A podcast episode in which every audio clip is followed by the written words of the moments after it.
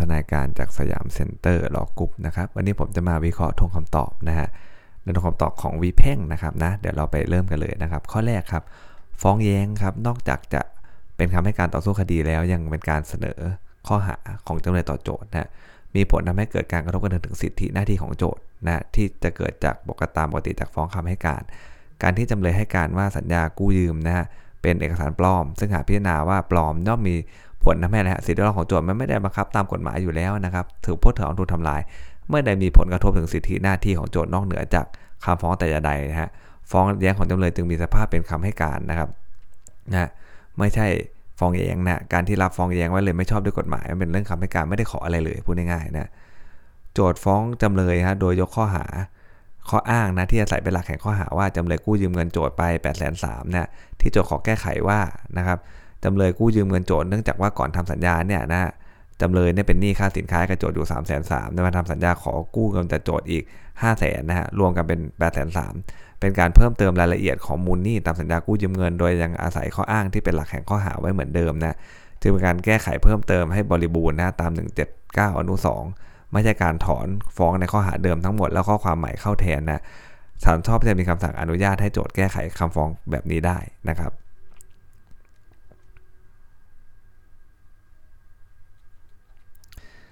ข้อต่อมานะจำเลยเนี่ยนะครับไม่ใช่ผู้เสียหายโดยตรงนะครับในการเรียกค่าสินไหมทดแทนนะครับจากเหตุรถยนต์ที่จำเลยรับประกันไว้จากโดยโดนโจทย์ทำละเมิดนะแต่จำเลยเนี่ยเป็นผู้มีส่วนได้เสียในฐานะผู้รับประกันภัยนะซึ่งจะรับช่วงสิทธิ์ได้ต่อเมื่อได้ชดใช้ค่าสินไหมให้ไปแล้วนะปรากฏว่าอะไรยังไม่ได้ชดใช้ค่าสินไหมให้เลยนะจึงไม่ใช่ผู้รับช่วงสิทธิ์และไม่มีอำนาจฟ้องแย้งโจทย์ผู้ทำละเมิดถูกไหมฮะเรื่องเนี้ยเขาเล่นที่ฟ้องแย้งด้วยนะนะครับนะเพราะนั้นเนี่ย ไม่ใช่เรื่องที่เป็นฟ้องแย้งมีเงื่อนไขตามคำสั่งของศาลชั้นต้นแต่อย่างใดนะฟ้องแย้งนะครับเป็นคำฟ้องตามหนึ่งอนุสามดังนั้นเนี่ยการตรวจฟ้องแย้งต้องปฏิบัติตาม 172วรรคท้ายด้วย ที่ให้ตรวจฟ้องนะรับไว้ยกเสียและคืนไปนะตามที่บัญญัติไว้ในมาตรา 18 ให้ยกเสียตามบทบัญญัติดังกล่าวก็หมายถึงการยกฟ้องโจทย์นั่นเองนะฮะศาลจึงมีอำนาจตรวจยกฟ้องในตรวจฟ้องได้ทันทีโดยไม่ต้องออมีคำสั่งรับฟ้องไว้ก่อนนะครับ ดังนั้นเมื่อจำเลยฟ้องแย้งโดยไม่มีอำนาจฟ้องฮะก็ชอบที่จะ พิพากษายกฟ้องแย้งจำเลยได้ทันทีฮะไม่ต้องรับฟ้องแย้งของจำเลยไปก่อนเลยนะครับ การที่ศาลชั้นต้นตรวจพิเคราะห์ฟ้องแย้งของจำเลยฮะและนำข้อเท็จจริงในคำฟ้องแย้งเนี่ยมาวินิจฉัยเกี่ยวกับฟ้องแย้งของจำเลย เป็นการวินิจฉัยในประเด็นแห่งคดี ตามความหมายของ 132 อนุเออ131 อนุ 2 จึงมีผลในการพิพากษาคดีนะไม่ใช่เรื่องที่สั่งไม่รับหรือคืนคำคู่ความตามมาตรา 18 นะก็เลยไม่มีเหตุที่จะคืนค่าธรรมเนียมฟ้องแย้งให้แก่จำเลยได้นะเรื่องนี้ก็ มาเล่นกันที่เรื่องของการคืนค่าธรรมเนียมด้วยนะครับเพราะว่าเขาบอกอ้าวคุณไม่รับฟ้องแย้งแล้วคุณต้องคืนค่าธรรมเนียมหน้า มันเป็นการไม่รับคำคู่เอ่อไม่รับคำฟ้องหรือคืนคำฟ้องอะไรเงี้ยนะฮะตามมาตรา 18 ซึ่งก็ต้องคืนคำเอ่อคืนค่าธรรมเนียมตามมาตรา 151ถูกไหมฮะแต่เรื่องนี้เขาตรวจแล้วนะครับนะฮะตรวจพิเคราะห์แล้วแล้วนำข้อเท็จจริงในคำฟ้องแย้งมาวินิจฉัย เป็นการวินิจฉัยในประเด็นแห่งคดีแล้วนะฮะมีผลในการพิพากษาคดี ไม่มีเหตุให้คืนค่าธรรมเนียมให้นะครับ ดังที่วินิจฉัยมาข้างต้นนะ ศาลชั้นต้นก็ชอบจะพิพากษาให้ยกฟ้องของจำเลยนะครับ และมีคำสั่งเรื่องความรับผิดในค่าริชธรรมเนียมฟ้องแย้งนะตามมาตรา 161 นะที่ศาลชั้นต้นมีคำสั่งไม่รับฟ้องแย้งคืนค่าธรรมเนียมฟ้องแย้งให้จำเลยทั้งหมดเลยก็เลยไม่ชอบด้วยกฎหมายนะครับ ข้อที่3นะฮะฟ้องโจทย์ครับมีประเด็นที่จะต้องพิจารณาว่าจำเลยเป็นฝ่ายผิดสัญญาซื้อขายนะต้องคืนเงินจำนวน 5 0 0แสนให้โจทย์หรือไม่นะครับ ส่วนฟ้องแย้งของจำเลยมีประเด็นว่าโจทย์กับจำเลยเนี่ยตกลงเลิกสัญญาซื้อขายดังกล่าวและผูกพันตามสัญญาเช่าซื้อ โดยโจทย์เช่าซื้อรถกระบะคันใหม่จากจำเลยและถือเอาเงิน 5 0 0แสนนั้นนะเป็นส่วนหนึ่งของค่าเช่าซื้อ แล้วโจทย์ผิดนัดไม่ชำระค่าเช่าซื้อเป็นเหตุให้จำเลยมีสิทธิ์ริบเงินหรือไม่นะตาม 5 0 0แสนบาท เห็นได้ไหมฮะโจทย์กับจำเลยเนี่ยมีข้อพิพาทโดยตรงว่าโจทย์มีสิทธิ์เรียกเงิน 5 0 0แสนคือจะจำเลยหรือไม่ ดังนั้นเนี่ยคำฟ้องแย้งของจำเลยที่อ้างว่าจำเลยมีสิทธิ์ริบเงินไอ้ห้าแสนตรงเนี้ย ก็เลยเป็นเรื่องที่เกี่ยวกับฟ้องเดิม พอจะรวมการพิจารณาชี้ขาดตัดสินเข้าด้วยกันได้ตาม 179วรรคท้ายแล้วก็ 177วรรค3เนี่ยที่รับฟ้องแย้งก็ชอบด้วยกฎหมายแล้วนะครับ ขอไข่ครับ พนักงานอายการครับเป็นโจทย์ฟ้องจำเลยนะ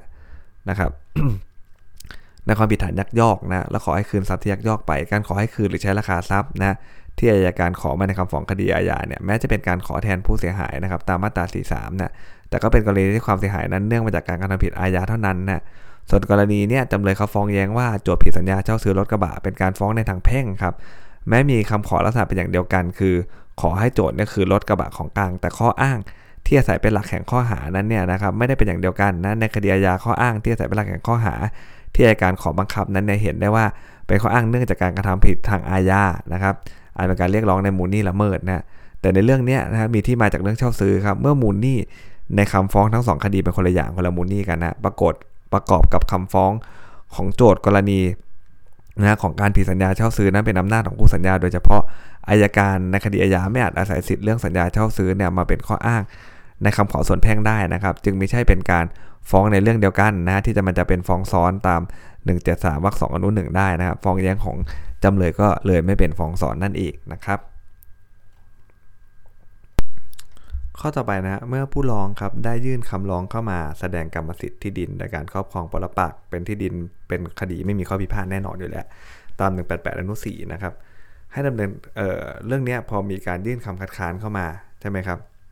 ขอแสดงกรรมสิทธิ์ในการครอบครองปรปักษ์และมีผู้คัดค้านขึ้นมาเนี่ย ก็ให้ดำเนินคดีไปอย่างคดีมีข้อพิพาทนะ ก็เลยเป็นเรื่องโจทย์จำเลยไปเลยนะคำคัดค้านถือว่าเป็นทำให้การครับ ผู้คัดค้านก็ย่อมมีอำนาจฟ้องแย้งขับไล่นะฮะ ออกมาในคำคัดค้านได้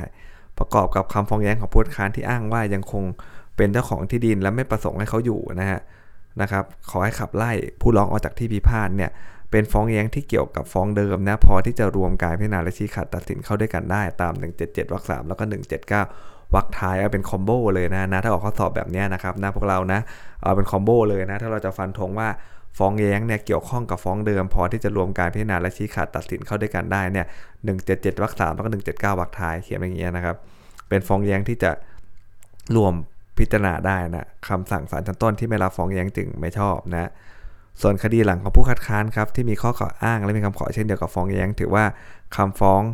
คดีหลังกับฟ้องแย้งเนี่ยนะครับ เป็นเรื่องเดียวกันทุกความเลยเดียวกัน ขณะยื่นฟ้องเนี่ยฟ้องแย้งในคดีเดิมยังอยู่ในระหว่างพิจารณาของศาลอุทธรณ์นะฟ้องคดีหลังของผู้ค้านก็เลยเป็นอะไรครับ ฟ้องเยฟ้องซ้อนกับฟ้องแย้งเลยนะต้องห้ามตาม1นึสามวรรคสองอนุหนึ่งนะเขียนให้ชัดๆเลยนะแม้ต่อมาจะปรากฏว่าผู้คัดค้านเนี่ยได้ถอนอุทธรณ์แล้วก็ไม่ได้ทำให้คดีหลัง มันดูขณะฟ้องถูกไหมฮะที่มันเป็นฟ้องซ้อนตั้งแต่แรกนะกลายเป็นฟ้องที่ชอบด้วยกฎหมายขึ้นมาไม่นะศาลชั้นต้นก็ชอบที่จะไม่รับฟ้องคดีหลังของผู้คัดค้านไว้พิจารณานะครับ ข้อต่อไปครับจำเลยที่1เนี่ยให้การต่อสู้ว่าจำเลยที่1เนี่ยกู้เงินโจทย์เพียง 50,000 บาทนะครับแต่ว่าโจทย์กรอกเป็น 5 0 0 0 0นอ้าวปลอมแล้วนะฮะจำเลยที่ 1 ไม่ยินยอมสัญญากู้เงินจึงเป็นเอกสารปลอมเนี่ยหากข้อที่ดินฟังได้ตามที่อ้างก็ย่อมทำให้สิทธิเลือกร้องเนี่ยไม่ได้บังคับตามกฎหมาย ย่อมนำเป็นเหตุยกฟ้องได้อยู่แล้วจำเลยที่ 1 ไม่ต้องฟ้องแย้งนะศาลจึงไม่อาจจะพิพากษาให้ให้โจทย์เนี่ยนะครับรับชำระเงินตามจำนวนที่กู้ยืมกันตามที่จำเลยที่1กล่าวอ้างนะครับ และไม่อาจพิพากษาให้โจทย์ส่งมอบสัญญากู้ยืมเงินปลอมให้จำเลยที่ 1 เพื่อไปทำลายได้ตามฟ้องแย้งได้เช่นกันนะเพราะสัญญากู้เงินเป็นเอกสารของโจทย์แม้มันจะปลอมก็ตามนะโจทย์ไม่มีหน้าที่ตามกฎหมายให้ต้องส่งมอบให้จำเลยที่ 1 ไปทำลายนะการที่โจทย์นำสัญญากู้ดังกล่าวไปเปิดเผยต่อคนภายนอก ที่ไม่ทราบข้อได้จริง ที่จะทำให้จำเลยได้รับความเสียหาย ได้รับการดูถูกนะครับว่ามีหนี้สินล้นพ้นตัวอะไรอย่างเงี้ยนะครับ ก็ ต้องเป็นเรื่องที่ไปว่ากล่าวในส่วนหนึ่งอะนะเสียหายอะไรก็เป็นอีกคดีหนึ่งไปนะไม่ได้ต้องโดยตาม 177วรรคสามที่จะฟ้องแย้งได้เลยนะคำสั่งไม่รับฟ้องแย้งก็ชอบแล้วนะครับ การที่จำเลยที่ 2 ครับ ยื่นคำร้องขอแก้ไขคำให้การ เป็นว่าจำเลยที่2เนี่ยทำสัญญาค้ำประกันนะเฉพาะหนี้ที่มีอยู่ในขณะทำสัญญาจ้างเท่านั้นนะทำสัญญาเท่านั้นและชำระหนี้ครบถ้วนแล้วเป็นการแก้ไขคำให้การโดยยก ข้อเท็จจริงเป็นข้อต่อสู้ใหม่เปลี่ยนแปลงข้อเถียงหักล้างนะตามคำฟ้องครับจำเลย ที่2เนี่ยต้องยื่นคำร้องขอแก้ไขก่อนวันสืบพยานไม่น้อยกว่า 7 วันนะก่อนเพราะการแก้ไขดังกล่าวเนี่ยไม่ปรากฏเหตุอันสมควรว่าทำไมไม่อาจยื่นก่อนหน้านั้นได้นะและไม่ใช่การยื่นขอแก้ไขในเรื่องเกี่ยวกับความสงบเรียบร้อยของประชาชน หรือเป็นการแก้ไขข้อผิดพลาดผิดหลงเล็กน้อยนะฮะเมื่อจำเลยที่2เนี่ยยื่นคำร้องขอแก้ไขหลังสืบพยานไปบ้างแล้วนะจึงเป็นการล่วงเลยตามมาตรา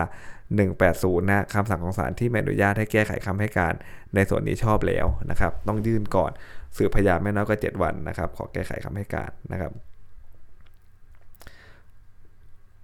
ส่วนคำร้องนะฮะขอแก้ไขคำให้การที่อ้างว่าฟ้องคดีนี้เป็นฟ้องซ้อนกับคดีหมายเลขดำเนี่ยเป็นการแก้ไขเกี่ยวกับอำนาจฟ้องครับเป็นปัญหาเกี่ยวเรื่องอะไร ความสงบเรียบร้อยของประชาชนนะแก้ไขได้นะ แม้จะยื่นคำร้องหลังสืบพยานก็ตามนะคำสั่งของศาลที่ไม่อนุญาตให้แก้ไขในส่วนนี้ก็เลยไม่ชอบนะครับ ข้อต่อไปครับคำสั่งศาลชั้นต้นนะที่ให้จำหน่ายคดีนะครับตามฟ้องเดิมนะด้วยเหตุที่ว่าขาดนัดพิจารณาเนี่ยไม่ได้ตัดสิทธิโจทย์เลยที่จะเสนอคำฟ้องของตนขึ้นใหม่นะตาม 2 203นะเมื่อคู่ความไม่ได้อุทธรณ์คำสั่งจำหน่ายคดีดังกล่าวเนี่ยคดีตามฟ้องเดิมของโจทย์เนี่ยจึงไม่อยู่ในระหว่างพิจารณาอีกของศาลอีกต่อไปนะครับไม่ได้อุทธรณ์เนาะนะครับที่จำเลยที่2เนี่ยยื่นอุทธรณ์คำสั่งไม่รับฟ้องแย้งของศาลชั้นต้นนั้นเนี่ยเป็นคดีคนละส่วนนะไม่เกี่ยวกับฟ้องเดิมนะครับของโจทย์นะ การยื่นอุทธรณ์ของจำเลยที่2เนี่ยไม่ทำให้คดีตามฟ้องเดิมของโจทย์อยู่ระหว่างพิจารณาโจทย์ก็มีสิทธิ์ยื่นฟ้องในเรื่องเดียวกันอีกนะครับไม่เป็นฟ้องซ้อนนะฮะคือเรื่องนี้นะฮะที่จำเลยเขายื่นอุทธรณ์เนี่ยเขายื่นอุทธรณ์คำสั่งไม่รับฟ้องแย้งถูกไหมฮะไม่เกี่ยวกับฟ้องเดิมของโจทย์เลย คนละส่วนกันนะของโจทย์เนี่ยนะครับเขาขัดพิจารณานะก็จำหน่ายคดีไปถูกไหมฮะจำหน่ายคดีไปไม่ได้ตัดสิทธิ์ที่จะมาฟ้องใหม่ คดีของโจทย์มันจบไปแล้วนะฮะไอ้เรื่องอุทธรณ์คำสั่งไม่รับฟ้องแย้งเนี่ยนะครับเป็นคดีคนละส่วนไม่เกี่ยวกับคดี เดิมของโจทย์เลยนะจึงไม่ถือว่าคดีของโจทย์เนี่ยเขาอยู่ในระหว่างคดีเดิมอยู่ในระหว่างพิจารณาถูกไหมฮะก็ยื่นคำฟ้องไปมันก็ไม่เข้า1 7 3วรรคสองอนุหนึ่งอยู่แล้วเพราะว่ามันไม่มีคดีอยู่ระหว่างพิจารณานั่นเองนะจำเลยที่2ครับมีฐานะเป็นโจทย์นะในส่วนของฟ้องแย้งครับเมื่อคดีเดิมในส่วนฟ้องแย้งของจำเลยที่2เนี่ยยังอยู่ในระหว่างการพิจารณาของศาลอุทธรณ์นะครับอของของจำเลยที่ 2 เดียวนะ ของโจทย์เขาไม่อยู่ด้วยแล้วนะตอนที่จำเลยที่ 2 ฟ้องแย้ง โจทย์นะในเรื่องเดียวกันอีกก็เป็นอันนี้เป็นฟ้องซ้อนแล้วนะต้องห้ามนะรับรองว่าจำเลยงงที่เปลี่ยนจำเลยที่2นะไอเวลาไปอธิบายนะ ผมว่านะทนายเหนื่อยนะเรื่องนี้นะเสร็จสายไปอธิบายให้ฟังเอาทำไมของเราเป็นฟ้องซ้อนของเขาไม่ซ้อนโอ้โหไม่รู้ครึ่งวันจะเข้าใจหรือเปล่านะครับ เพราะว่าเวลาเป็นเรื่องที่เขาเสียประโยชน์อะก็ก็ก็ความเข้าใจมันจะเกิดขึ้นมายากนิดนึงนะ ถ้ามนุษย์ที่ยังแบบ เป็นเหมือนอะไรคนธรรมดาเดินดินกินข้าวแกงอยู่นะฮะต้องอธิบายยาวนิดนึงอะทำไมเป็นซอสอ้าวก็ไอ้เรื่องเนี้ยเราอุทธรณ์ไปนะครับเรื่องฟ้องแย้งมันก็เลยยังอยู่ในระหว่างพิจารณาไงนะมาฟ้องใหม่มันก็เป็นฟ้องแย้งอะแล้วทำไมของไอ้เจ้าอีกคนมึงมันมันมันไม่เป็นฟ้องแย้งล่ะไอ้เรื่องนั้นมันคนละอย่างกันนะเรื่องนั้นนะโจทย์เขาอะไรครับ โจทย์เขา เอ่อถอนโจทย์เขาเนี่ยถูกจำหน่ายคดีออกไปใช่ไหมฮะเพราะว่าขาดนัดพิจารณานะครับแล้วเขาไม่ได้อุทธรณ์นะคดีของเขามันก็เลยไม่มีแล้วในศาลเขาไปฟ้องอีกได้นะไม่เป็นฟ้องซ้อนก็นะครับก็อธิบายไปแบบเนี้ยนะฮะจำเลยจะเข้าใจหรือไม่ก็อีกเรื่องหนึ่งนะฮะ จำเลยที่1ครับเคยฟ้องแย้งโจทย์ในเรื่องเดียวกันแม้จำเลยที่หนึ่งได้ถอนฟ้องแย้งไปแล้วนะแต่การที่ถอนฟ้องแย้งนั้นได้แถลงต่อศาลแล้วว่าจะไม่นำคดีมาฟ้องอีกนะครับเป็นกระบวนพิจารณาที่ได้กระทำต่อศาลและตอบคู่ความอีกฝ่ายหนึ่งด้วยนะคำแถลงของจำเลยที่ 1 เป็นการสละสิทธิ์ที่มีอยู่นะครับตามวิแพ่งนะฮะมาตรา176นะครับซึ่งให้สิทธิ์กับจำเลยที่ 1 ผู้ถอนฟ้องเนี่ยที่จะนำคดีมาฟ้องใหม่อีกได้นะพอไปสละตรงนี้แล้วเนี่ยก็ผูกมัดครับพอผูกมัดปุ๊บเนี่ยจำเลยที่ 1 ก็ไม่อาจจะฟ้องแย้งโจทย์ในคดีหลังได้อีกนั่นเองนะครับ ก็ต่อไปนะครับ ตามคำให้การของจำเลยที่1นะที่ขอให้ยกฟ้องนะครับ และฟ้องแย้งขอให้โจทย์ใช้ราคาที่ดินเพิ่มขึ้นเนี่ยไม่สามารถพิพากษาให้เป็นไปตามคำให้การและฟ้องแย้งได้ฮะแต่ต้องพิพากษาไปในทางใดทางหนึ่ง คือ ถ้าฟังว่าโจทย์ผิดสัญญาก็ต้องยกฟ้องครับไม่ต้องดูฟ้องแย้งของจำเลยที่ 1 เลยนะหรือถ้าฟังว่าจำเลยที่ 1 ผิดสัญญา จึงจะยกฟ้องแย้งของจำเลยที่1เนี่ยนะครับขึ้นพิจารณาต่อไปครับจึงเป็นฟ้องแย้งที่มีเงื่อนไข และสาเหตุแตกต่างจากฟ้องเดิมนะ เป็นฟ้องแย้งที่ไม่เกี่ยวกับฟ้องเดิมที่จะรวมการพิจารณาชี้ขาดตัดสินเข้าด้วยกันได้ตาม 177วรรค3และ 179วรรคท้ายนั่นเองนะครับ ที่ศาลชั้นต้นเนี่ยมีคำสั่งไม่รับฟ้องแย้งของจำเลยที่ 1 ก็จึงชอบแล้วนะ ส่วนคำให้การและฟ้องแย้งของจำเลยที่2ครับถ้าข้อเท็จจริงฟังได้ว่าจำเลยสองสร้างบ้านลุกล้ำด้วยสุจริตนะจำเลยที่ 2 ก็มีสิทธิ์นะครับตามมาตรา1312วรรคหนึ่งที่จะไม่ต้องรื้อถอนบ้านส่วนที่ลุกล้ำที่ดินของโจทย์แต่ต้องเสียเงินค่าใช้ที่ดินนะ และจดทะเบียนสิทธิ์เป็นพระจำยอมได้ตามที่จำเลยที่ 2 มีคำขอบังคับตามฟ้องแย้ง ฟ้องแย้งของจำเลยที่2เนี่ยจึงเป็นเรื่องที่เกี่ยวกับคำฟ้องเดิมโดยตรงนะชอบที่จะต้องรับคำฟ้องแย้งของจำเลยที่ 2 ไว้ พิจารณาพิพากษาครับที่ศาลชั้นต้นมีคำสั่งไม่รับฟ้องแย้งของจำเลยที่ 2 ก็เลยไม่ชอบนะฮะสำหรับนะคำร้องขอแก้ไขคำให้การและฟ้องแย้งของจำเลยที่1เนี่ยเป็นการขอแก้ไขเฉพาะส่วนในคำขอทายฟ้องเดิมนะฮะ โดยตัดข้อความส่วนที่เป็นเงื่อนไขออกเท่านั้นนะไม่มีข้อความใดเลย เป็นการแก้ไขเพิ่มเติมข้อต่อสู้นะครับในการให้การเดิมหรือเป็นการขอแก้ไขเพิ่มเติมความให้การเดิมหรือยกข้อต่อสู้ขึ้นใหม่นะคดีนี้เมื่อศาลชั้นต้นมีคำสั่งไม่รับฟ้องแย้งของจำเลยที่ 1 ไว้พิจารณาแล้วเนี่ยก็ไม่มีฟ้องแย้งนะฮะในคดีนี้ที่จะให้จำเลยที่1นะแก้ไขได้อีกนะครับศาลชั้นต้นถึงต้องมีคำสั่งนายกคำร้องขอแก้ไขคำให้การ และฟ้องแย้งของจำเลยที่1นะครับ ข้อต่อไปครับสำหรับคำสั่งของศาลในคดีแรกที่อนุญาตให้โจทย์ถอนฟ้องจำเลยที่ 2 นั้นเนี่ยนะคดีนี้จำเลยที่ 2 ขาดนัดยื่นคำให้การครับและคำแถลงของโจทย์เนี่ยไม่ติดใจดำเนินคดีกับจำเลยที่2อีกต่อไป ถือได้ว่าประสงค์ถอนจำเลยที่ 2 ออกนะจึงเป็นกรณีที่โจทย์ขอถอนฟ้องจำเลยที่ 2 ก่อนจำเลยที่ 2 ยื่นคำให้การครับซึ่งโจทย์จะต้องยื่นคำบอกกล่าวเป็นหนังสือนะครับโดยไม่ต้องฟังจำเลยที่ 2 ก่อนนะครับการที่โจทย์แถลงต่อศาลศาลบันทึกไว้ในรายงานกระบวนเนี่ยก็ถือได้ว่าโจทย์ได้ ยื่นคำบอกกล่าวเป็นหนังสือแล้วนะฮะการที่ศาลมีคำสั่งอนุญาตให้โจทย์ถอนฟ้องจำเลยที่ 2 นั้นก็เลยชอบแล้วนะส่วนคำสั่งของศาลนะให้จำหน่ายคดีเนื่องจากทิ้งฟ้องเนี่ยแม้ถ้านายโจทย์จะแถลงว่าหากตกลงกันไม่ได้ ให้โจทย์มาศาลด้วยตนเองนะเพื่อแถลงให้ทราบไม่งั้นถือว่าทิ้งฟ้องนะเมื่อถึงวันนั้นดังกล่าวเนี่ยตัวโจทย์ไม่ได้มาศาลนะแต่ทนายโจทย์ก็ได้แถลงว่าที่ไม่มาเพราะว่ามันตกลงกันไม่ได้นะจึงขอไม่มาศาลเมื่อคดีไม่สามารถตกลงกันได้การที่โจทย์ไม่มาศาลเพื่อแถลงรายละเอียด ให้ทราบด้วยตนเองตามที่ทนายโจทย์ได้แถลงไว้แล้วเนี่ย แต่นายโจก็ได้แถลงรายละเอียดการเจรจาที่ไม่สามารถตกลงกันได้ศาลทราบแล้วครับ ถ้าตัวโจทย์มาก็คงแถลงเหมือนทนายโจทย์แถลงนั่นแหละนะครับนะ เมื่อไม่อาจตกลงกันได้ก็ต้องสืบพยานที่ 1 ต่อไปครับ ทั้งทนายโจทย์ก็มาศาลแล้ว ศาลสามารถสืบพยานต่อไปได้นะ ดังนั้นเนี่ยถือไม่ได้ว่าโจทย์เพิกเฉยไม่ดำเนินคดีตามระยะเวลาตามที่ศาลเห็นสมควรอาจจะถือได้ว่าโจทย์ทิ้งฟ้องตาม 174 อนุ 2 นะการที่ศาลมีทำสั่งจำหน่ายคดีเนื่องจากเห็นว่าโจทย์ทิ้งฟ้องก็จึงไม่ชอบนะครับ ประเด็นอีกประเด็นหนึ่งนะคดีแรกโจทย์ฟ้องว่านะจำเลยที่ 1 ผิดสัญญากู้ยืมเงินจำเลยที่ 2 ผิดสัญญาคำนะคำประกันหนี้เงินเดิมนะขอให้บังคับให้จำเลยทั้งสองเนี่ยรับผิดชำระเงินให้แก่โจทย์ตามสัญญาดังกล่าวนะส่วนคดีหลังโจทย์ฟ้องขอให้จำเลยทั้งสองเนี่ยชำระเงินตามเช็คพิพาทนะครับที่ธนาคารปฏิเสธการจ่ายเงินนะโดยจำเลยที่1เนี่ยรับผิดในฐานะผู้ออกเช็คนะจำเลยที่ 2 ฐานะผู้รับอาวันเนี่ยแม้ว่านะครับคำขอบังคับมูลฟ้องและข้ออ้างที่อาศัยเป็นหลักแห่งข้อหาเช่นว่านั้นในแต่ละคดีเนี่ย แตกต่างกันนะไม่ใช่เป็นเรื่องฟ้องเรื่องเดียวกัน แม้มูลนี่จะสืบมาจากสัญญากู้ และสัญญาค้ำฉบับเดียวกันก็ตามครับและแม้ว่าคดีแรกอยู่ระหว่างอุทธรณ์ก็ถือได้ว่าคดีอยู่ระหว่างพิจารณานะครับห้ามให้โจทย์ฟ้อง ในเรื่องเดียวกันต่อศาลเดียวกันแต่ต่อศาลอื่นอันจะถือว่าเป็นฟ้องซ้อนเรื่องนี้ก็คือว่าไม่เป็นฟ้องซ้อนนะฮะเมื่อคดีหลังไม่เป็นฟ้องเรื่องเดียวกับคดีแรกแล้วเนี่ยศาลจึงชอบที่จะรับคำฟ้องของโจทย์ในคดีหลังไว้พิจารณาได้นะครับนะเรื่องนี้คนละเรื่องกันเลยนะฮะนะโดยจำเลยที่ 1 รับผิดฐานะผู้ออกเช็ค จำเลยที่ 2 ในฐานะผู้รับอาวันนะข้อต่อไปครับ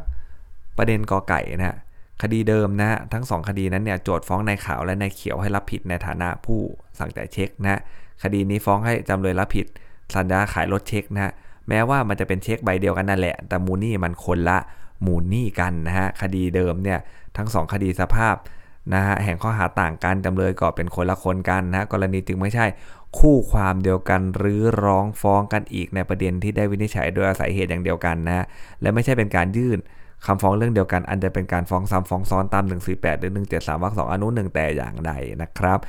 ทั้งไม่ใช่เป็นเรื่องที่ศาลมีคำพิพากษา หรือคำสั่งวินิจฉัยชี้ขาดคดี หรือประเด็นข้อใดแห่งคดีแล้วดำเนิน กระบวนพิจารณาในศาลนั้นเกี่ยวกับคดี หรือประเด็นที่ได้วินิจฉัยชี้ขาดนั้นแล้วอีก อันจะเป็นดำเนินกระบวนพิจารณาซ้ำตามมาตรา 144 นะครับฟ้องโจทย์ คดีนี้ไม่เป็นฟ้องซ้ำฟ้องซ้อนและการดำเนินกระบวนพิจารณาซ้ำกับคดีอื่นนะฮะประเด็นขอไข่ครับที่จำเลยให้การว่าฟ้องโจทย์ขาดอายุความเนี่ยเนื่องจากโจทย์ฟ้องเรียกเงินเกินกว่า 1 ปีนะนับจากนับแต่วันที่ธนาคารตามเช็คเนี่ยปฏิเสธการจ่ายเงินนะและเกินกว่า 2 ปีนะนับแต่วันที่จำเลยส่งมอบเช็คให้แก่โจทย์นะถือได้ว่าอะไรครับแสดงเหตุแห่งการปฏิเสธชัดแจ้งแล้วนะและคดีเนี่ยโจทย์ฟ้องให้จำเลยรับผิดตามเเงินตามที่ปรากฏในเช็คพร้อม ดอกเบี้ยในสัญญาขายรถเช็คฮะจำเลยไม่จำเป็นต้องระบุในคำให้การว่าคดีขาดอายุความเรื่องอะไรมันมีอยู่เรื่องเดียวนะคำให้การต่อสู้เรื่องอายุความก็ชอบด้วยกฎหมายแล้วตาม 177วรรคสองก่อให้เกิดประเด็นข้อพิพาทแล้วนี่แอดเหมือนแถมแถมพยานมาหน่อยนะฮะดังนั้นคำให้การเรื่องอายุความชอบด้วยกฎหมายและก่อให้เกิดประเด็นข้อพิพาทแล้วนั่นเองนะครับนะสำหรับใน EP นี้ก็มีประเด็นนะครับ อยู่เพียงเท่านี้นะครับ สวัสดีครับ